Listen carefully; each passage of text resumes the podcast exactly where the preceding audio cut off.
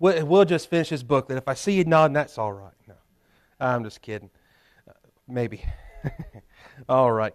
Genesis chapter 4. Let's read verse 25 and 26, and then we'll just see what the Lord allows us to get through tonight. And Adam knew his wife again, and she bare a son, and she called his name Seth. There's hope again. Look at that. We talked about this last week. This should bring us joy.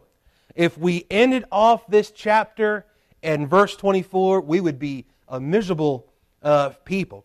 And, and there would be no hope because chapter 4 up to verse 24 is nothing but showing the lineage of evil, wicked men. It shows the, the depth of how far sin will go. It shows the, the reach of how far sin will go to engulf all that it can. Sin itself is like not just a, a flame, but it is a wildfire itself. It is a wicked thing. It is a terrible thing. It is a, a, damning thing. It is a thing that will engulf all things before it. And this is what has happened to several generations now from Cain. They have gone the way of Cain. And to go the way of Cain is the way of unfaithfulness, it is the way of unrighteousness, it is the way of ungodliness, it is the way of which we see in our world today. It is the broad way, as Jesus referred to, it is the way that leads to death and destruction. Now, when Seth comes along, it reminds us that there is still a remnant. It reminds us that there is still a way. It reminds us that there is still a narrow way. It reminds us that there is still one way, and that is the way of faith. It, it reminds us once more with Seth coming and verse 26 coming, that they call upon the name of the Lord once more, that without faith it is impossible to please God. Impossible. This is why the Bible talks about in the Psalms about how the, you could offer thousands of bulls and rams and goats. God says, I don't want that. That ain't going to satisfy. There needs to be faith. Faith in what? Not faith in the blood of bulls and goats, but faith in the precious blood of the Lamb of God who came to take away the sins of the world, who was promised and prophesied in Genesis 3, who is seen all throughout the Scripture, preached throughout the Scripture, and one day is coming again and as we see in Revelation, this sort of beautiful bookend to Genesis, that he is the, the one who has conquered, the one who will conquer, and it's as if it is already done in God's eyes and in God's book, because it is.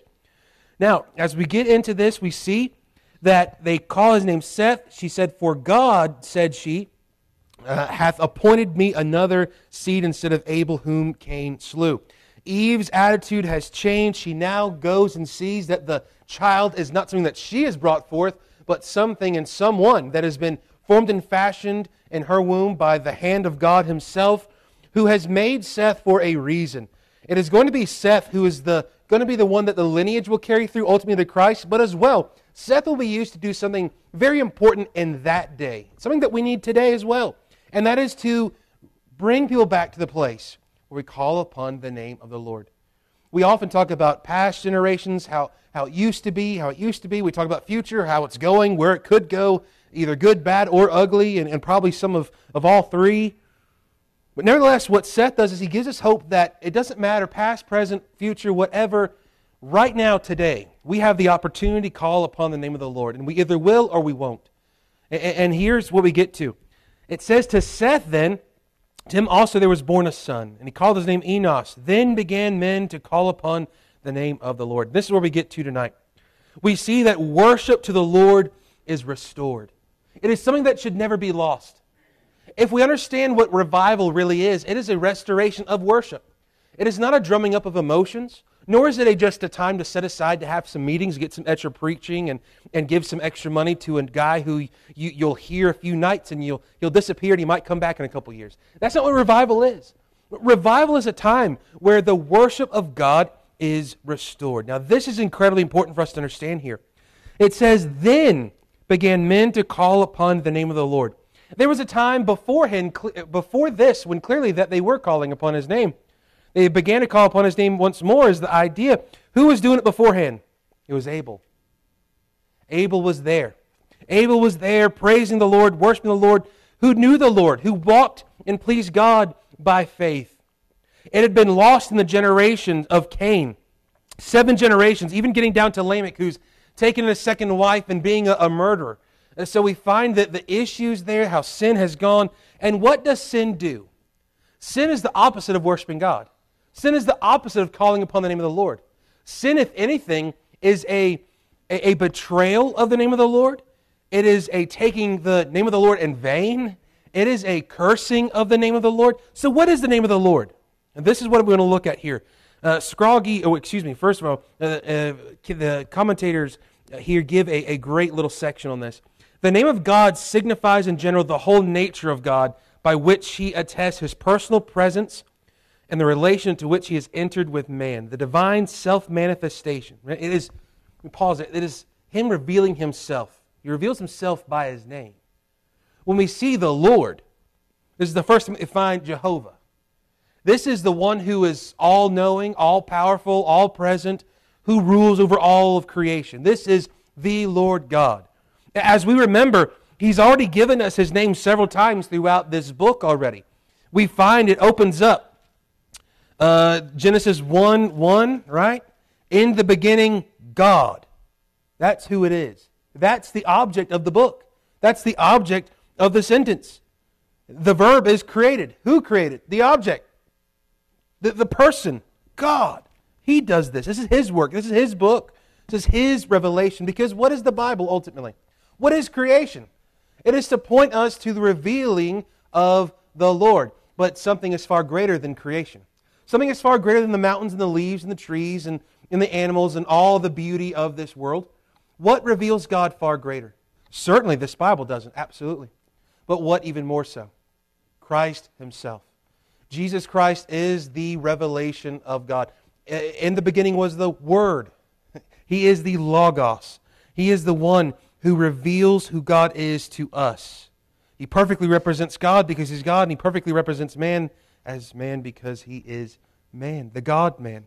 This is who is promised. This, I believe, is what is pictured in this idea that men began to call upon the name of the Lord. When we see this, they are praising not just the name, not just a statue, because there's not a statue. This is not just a, a, name on a, on a pedestal. This is, this is who God is. The name is important here. And here the commentator continues and he talks about this. He says, This is the whole of that revealed side of the divine nature which is uh, turned towards man. We have here an account of the commencement of that worship of God, which consists in prayer, praise, thanksgiving, or the acknowledgement and celebration of the mercy and help of Jehovah while the family of Cainites, by the erection of a city and the invention of the development of worldly arts and business, were laying the foundation for the kingdom of this world. The family of the Sethites began by united invocation of the name of God by grace to found and to erect the kingdom of God. Here we find a stark difference between the two lineages, don't we? We find the Cainites, and what do they do? They do what we're going to find in, oh, Genesis chapter 11, where the first Babylonians, if you will, at the Tower of Babel, what do they do? They say, We're going to make us a name. We're going to build us a place. We're, we're going to do our own thing.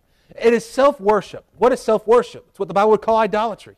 Anything that does not give uh, all glory and, and, and praise and honor to God is idolatry. What is sin?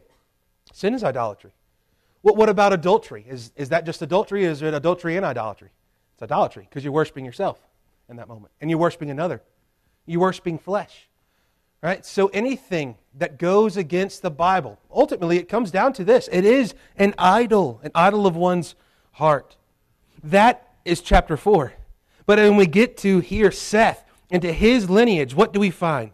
They call upon the name of the Lord. This is the purpose of man. This is the goal of man. This is to the glory of God. This is praising Him for who He is, and this is recognizing that we don't have our own kingdom to build, but rather there is an invisible kingdom that will one day be a visible kingdom. That is the kingdom of God. It is the work of God. It is that God is using men like Seth, one day Noah, one day Abraham, and many other imperfect, sinful people who simply put their trust in Him. That's who God uses. That's what God does to build His kingdom, to uh, to display his kingdom and to preach his kingdom. Hold your place here in Genesis. Turn with me to Psalm chapter 7 for a moment. Psalm chapter 7. I want us to look at what this means about a name. We've talked about this before, and a name used to really mean something, right? And not just it's who you go by or what your name might be, whether it's a, a nickname or your full name, whatever it might be, right? But your name used to represent your character. Now, for God, his very name does represent his character. It is his character. It is all of his divine attributes. So when we see uh, the, the Lord, the Lord God, this is important for us to note because this is not just a name, but this is God saying, This is who I am. And who is He? He is I am. He is the self existing one, the everlasting one, the one who is from everlasting to everlasting, the one who holds eternity in His hand, the one who knows all things, the one who is sovereign over all things, the one who has yet uh, humbled Himself in the person and work of the Lord Jesus Christ to come to this world that rejected him, right? Think about who God is. That is his name. Psalm chapter 7, verse 17. Psalmist says, I will praise the Lord according to his righteousness, not our own, according to his righteousness. Why do we praise God? Because we're righteous? No, because he's righteous. Now look at this. And will sing praise to the name of the Lord Most High. It's unnecessary for the author here to put Most High because there's only one Lord. There's only one capital Lord. There's only one Lord God. There's only one Jehovah. There's only one sovereign uh, Lord, and that is Him. And He is the Most High because there is none that compare to Him. There is none that can come near to Him. So He says, I will praise the name of the Lord. That's interesting to note because what is His name? It is His divine attributes, character, works, person. It is who he is. So the psalmist doesn't say, I will praise the Lord for the great things he has done. No. His name wraps up not just what he has done, but the very essence of who he is. Then look at Psalm 8 here. O Lord, our Lord. That's, that's a message in of itself. There is only one Lord, but notice this. He is not just the, the providential Lord, but He is the personal Lord, our Lord. This is not just the God who created all things, but He is the one that sustains your very breath right now. He is the one that thinks many thoughts to you. And He's got a lot to think about, doesn't He? Uh, he's got all of time and eternity to think about, and yet He thinks of you. He knows the very hairs upon your head. He knows your heartaches. He knows your victories, your triumphs. He knows your defeats. He knows even the wicked pride and idolatry that you might even have within you, even now in this moment. Yet his thoughts are still many.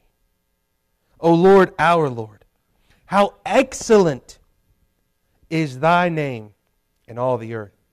There's none like it. Is there a name like Jesus? Is there anything like him? There's just something about that name, right? It should bring us to this place where we see that there is none like God because there is no other God.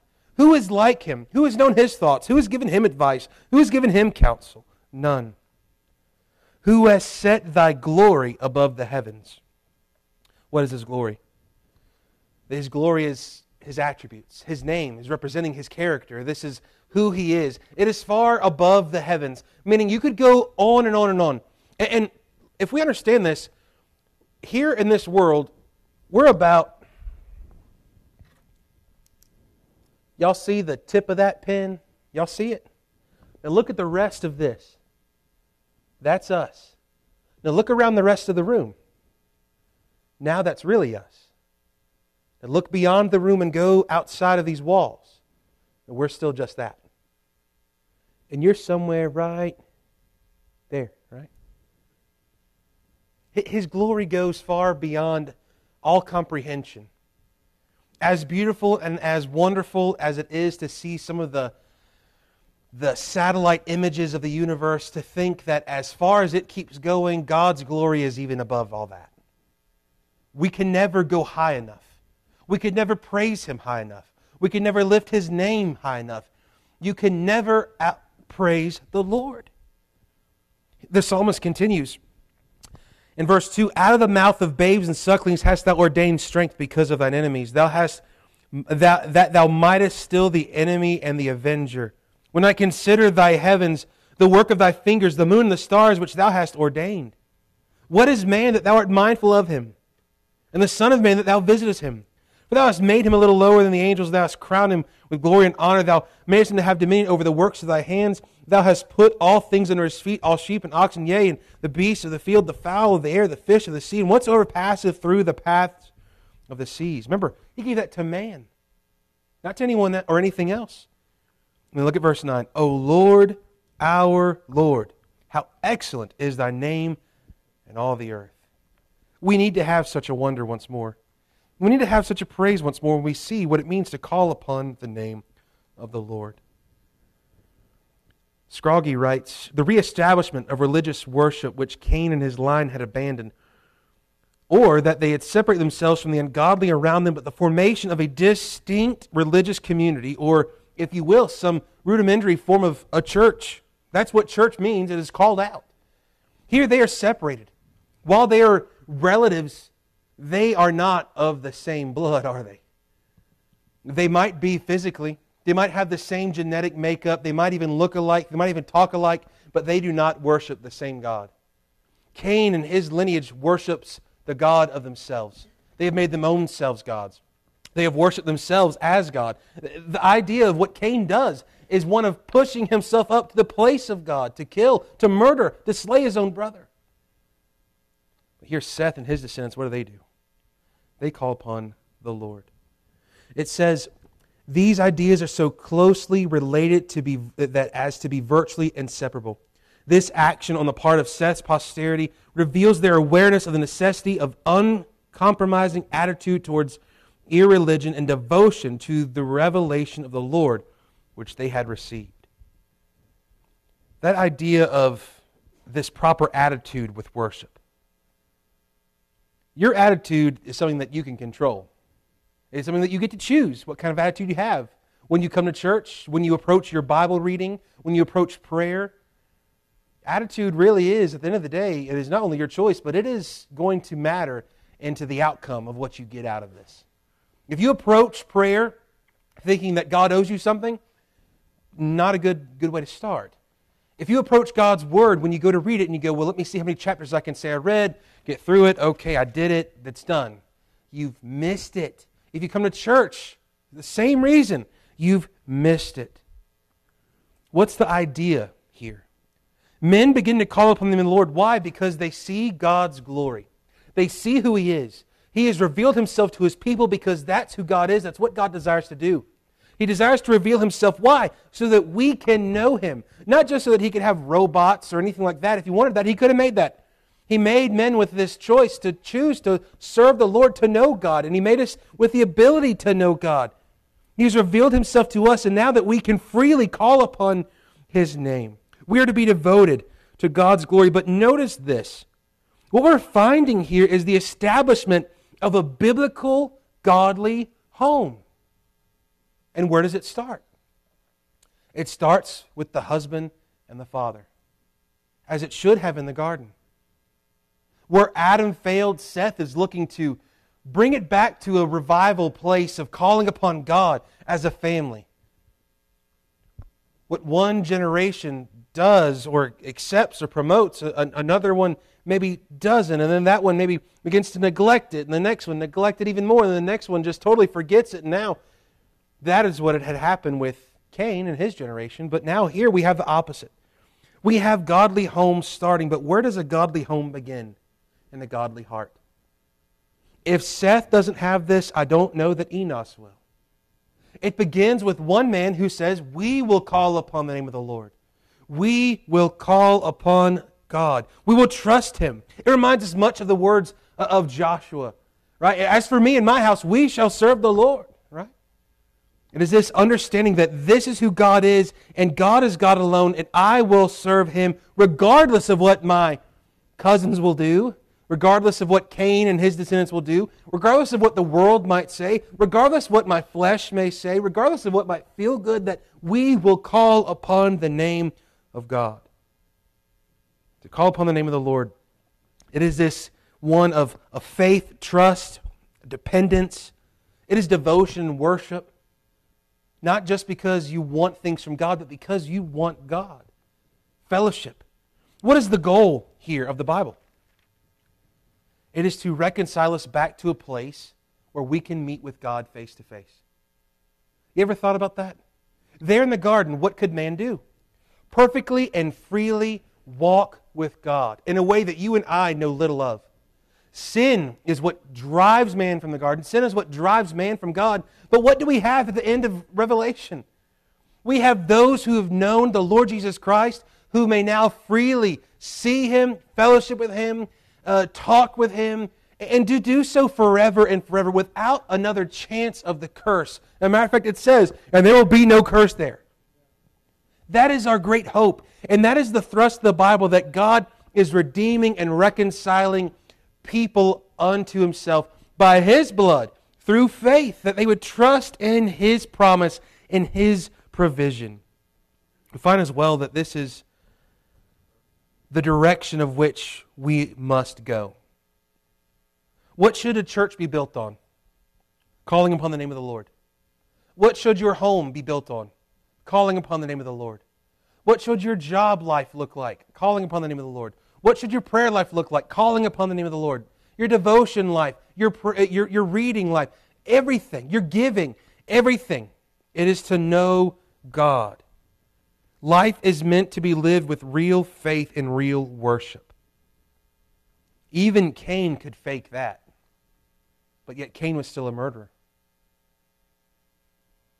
What we've got to understand is today is that we need a genuine faith. Not a faith that was inherited from mom, dad, grandma, grandpa.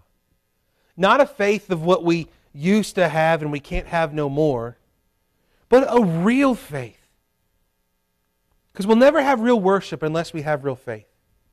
Unless you have real dependence upon God, you'll never have this devotion to God. Unless you are trusting Him for all things, you'll never be free to lift up your hands and praise the Lord or to say hallelujah or amen. You'll, you'll never be free to do so unless your heart is genuinely walking with the Lord. This is what we're going to see. There's going to be certain people along this new lineage, this lineage of faith, that are literally, as we're going to see in chapter 5, walk with God.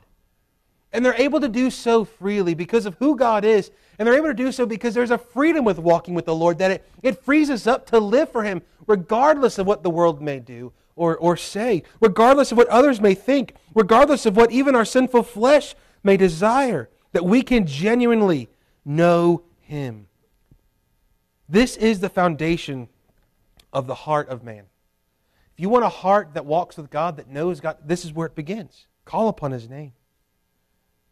How about your home? It must be that as well. But it won't happen until we have fathers and husbands who will be willing to do so.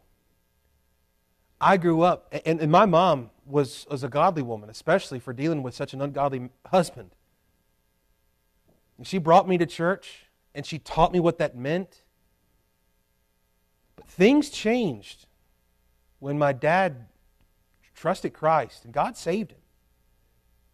Things changed for the better because then it was he who led the home as it was meant to. It was he who spoke and led of spiritual things. He who said, We're going to serve the Lord. That's a difference maker.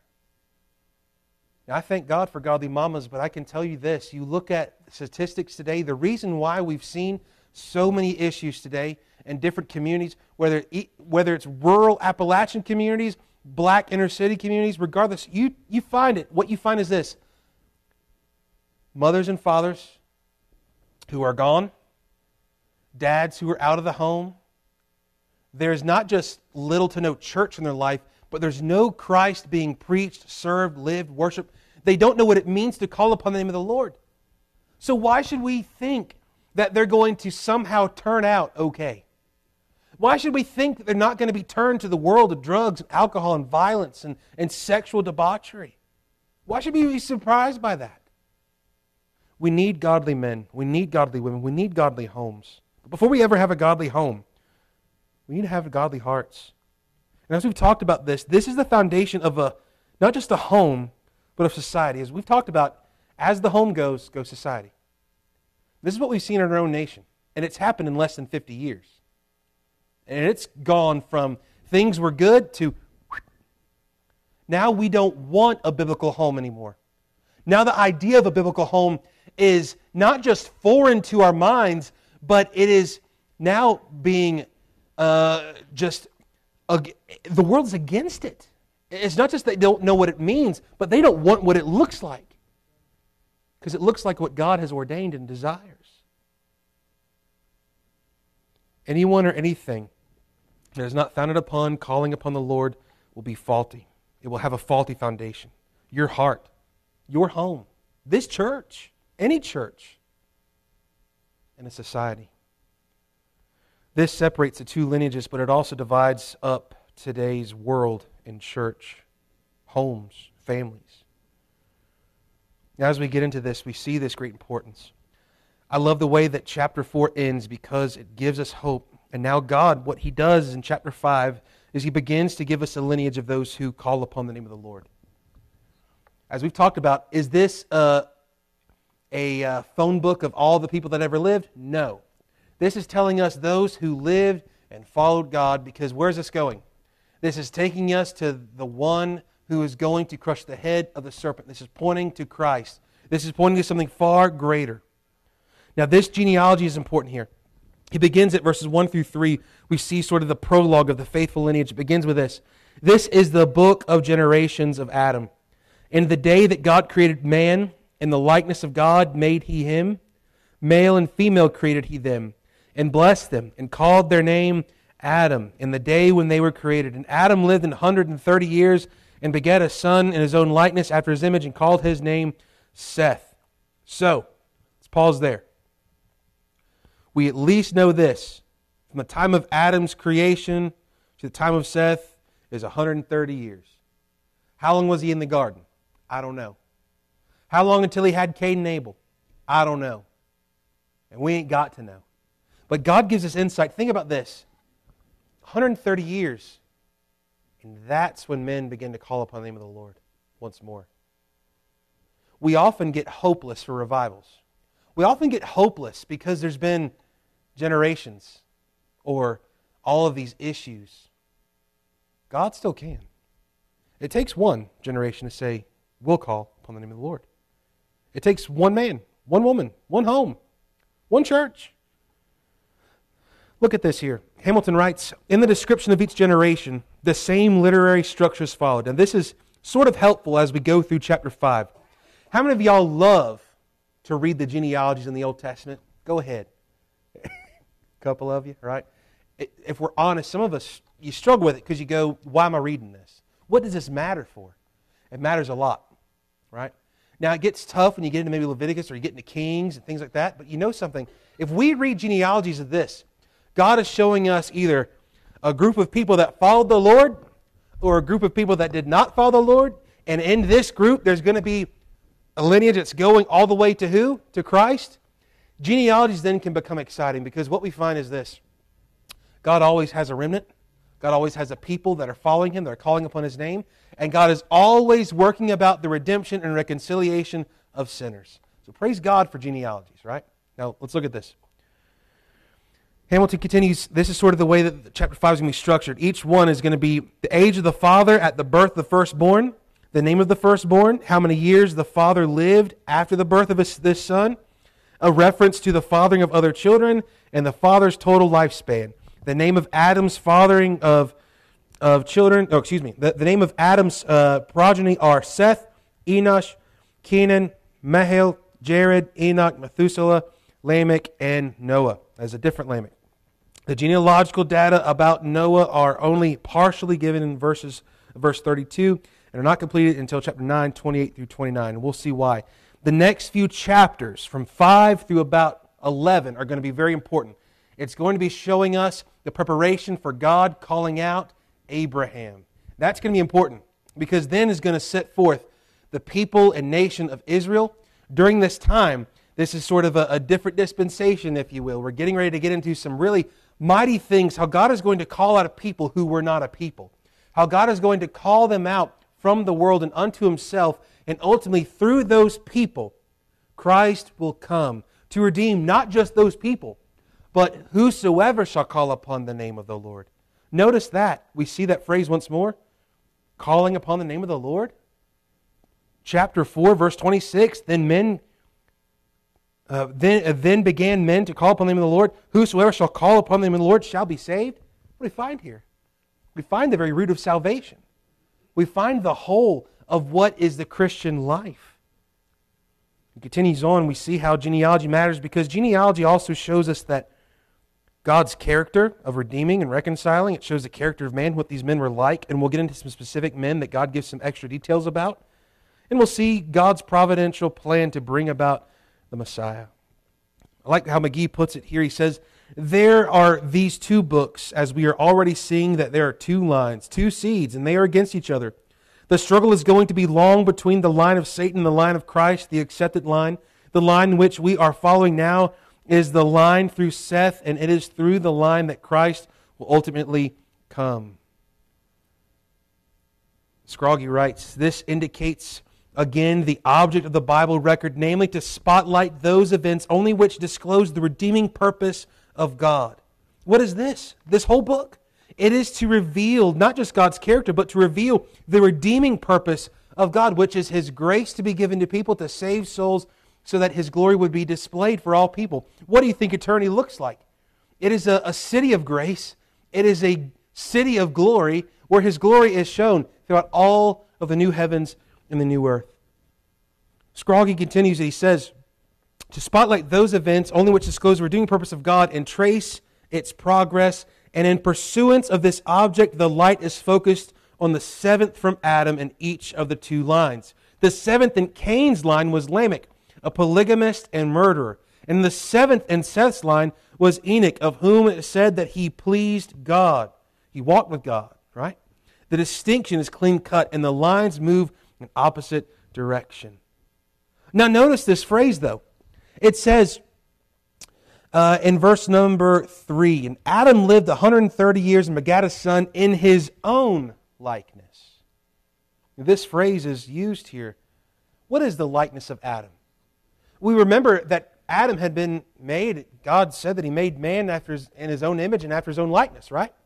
We see the many traits and things of what that means for mankind as a whole, but specifically that of Adam. But now it says Adam has a son after his own likeness, after his image, and called his name Seth. Physically speaking, genetically, he's going to look like his parents. When you see a new baby come into the world, everyone always asks, Well, who do you think he looks like, right? And then there's arguments. He looks like mom, he looks like dad. How about he looks like both of them? He's got both of them's DNA, genetics in it. It's the makeup of both. Nevertheless, regardless of who they favor, we find that Seth here does much more than look like his dad physically he looks like his dad spiritually. When Seth is born, Seth is not born perfect. Seth is born, and when he's born, what does he look like being made in the image and likeness of his father? He looks an awful lot like Romans 5. When Adam now brings forth lineage, what do they look like? They are sinful, and they are dying from the moment they are alive. They are going to die. Why? Because of sin they are going to live a life of sin. Even this lineage of faith, yet by faith they will be saved. By faith there will be forgiveness. By faith they will be able to please God. But physically and spiritual sons of Adam, they too must be born again. This is why all of mankind who can trace themselves back to this one man named Adam, we see that we are all in him. But before this, we've got to see to be born again, what does it mean? to go from just being under the lineage of Adam to now being under the lineage of Christ. Be born again into a new family. To be born again and to have a new creation. To be a new creation. To be a new creature. To have a new image and a new likeness, if you will.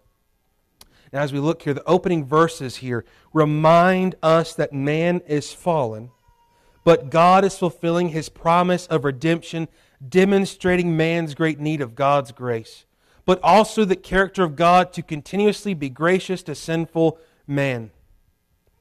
If we remember correctly, God's justice could have ended everything in Genesis 3. Instead, here we are in chapter 5. And we've got seven generations until there's going to be a man who doesn't even taste death Enoch. He, notice, right? He walked with God.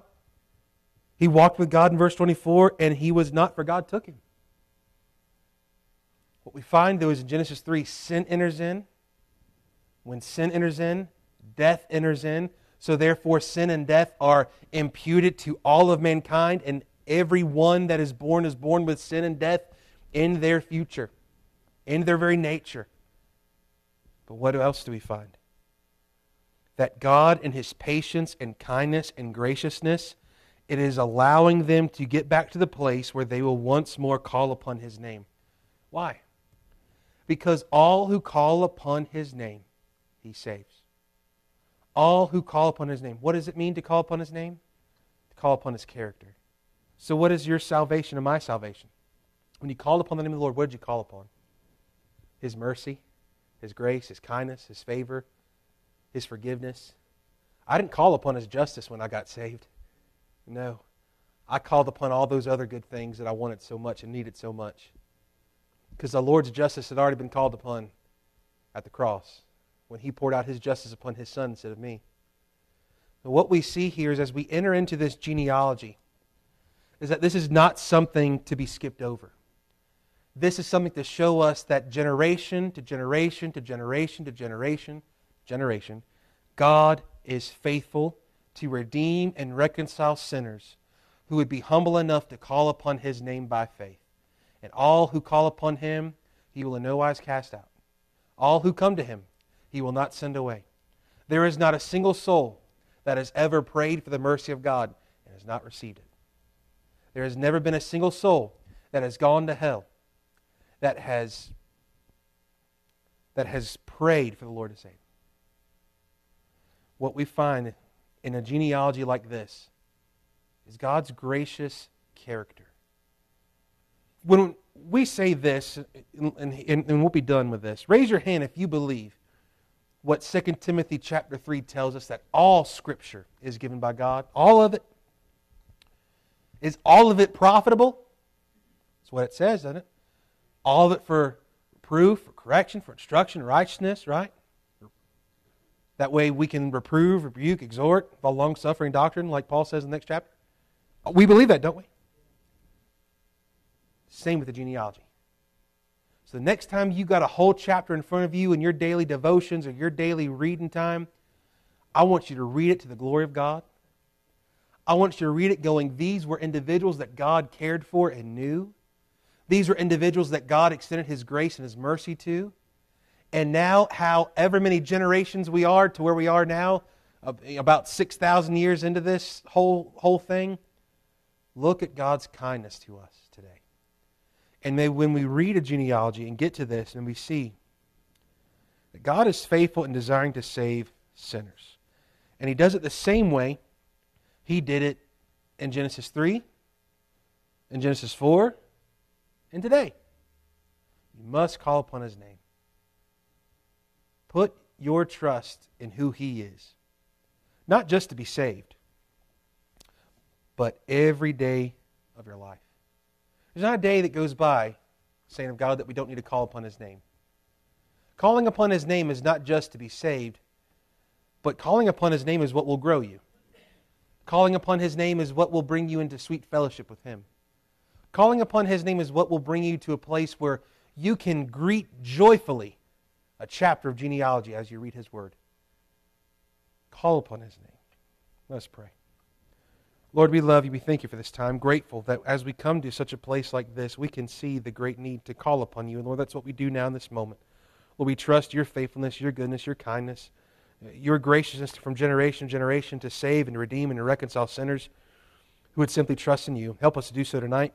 I pray, God, that you would help us as we study your word to, to do so joyfully. God, that you would reveal yourself to us, Lord, so that we might know you, not just in our minds, but, Lord, to, to grow in faith and to grow in grace and knowledge of the Lord Jesus Christ. Help us do so tonight. As we go from this place, Lord, help us be used of you, and, Lord, to give our lives to you. And, God, we just want to thank you for this night. Uh, go before us now, prepare the way, prepare our hearts as well, Lord, for even this, uh, this Sunday. Prepare us for, for each moment of each day, Lord, to be used of you, to, to share our, our faith, to share your word with others. And God, we just want to thank you for meeting with us and for giving us your word. In Jesus' name, amen. All right,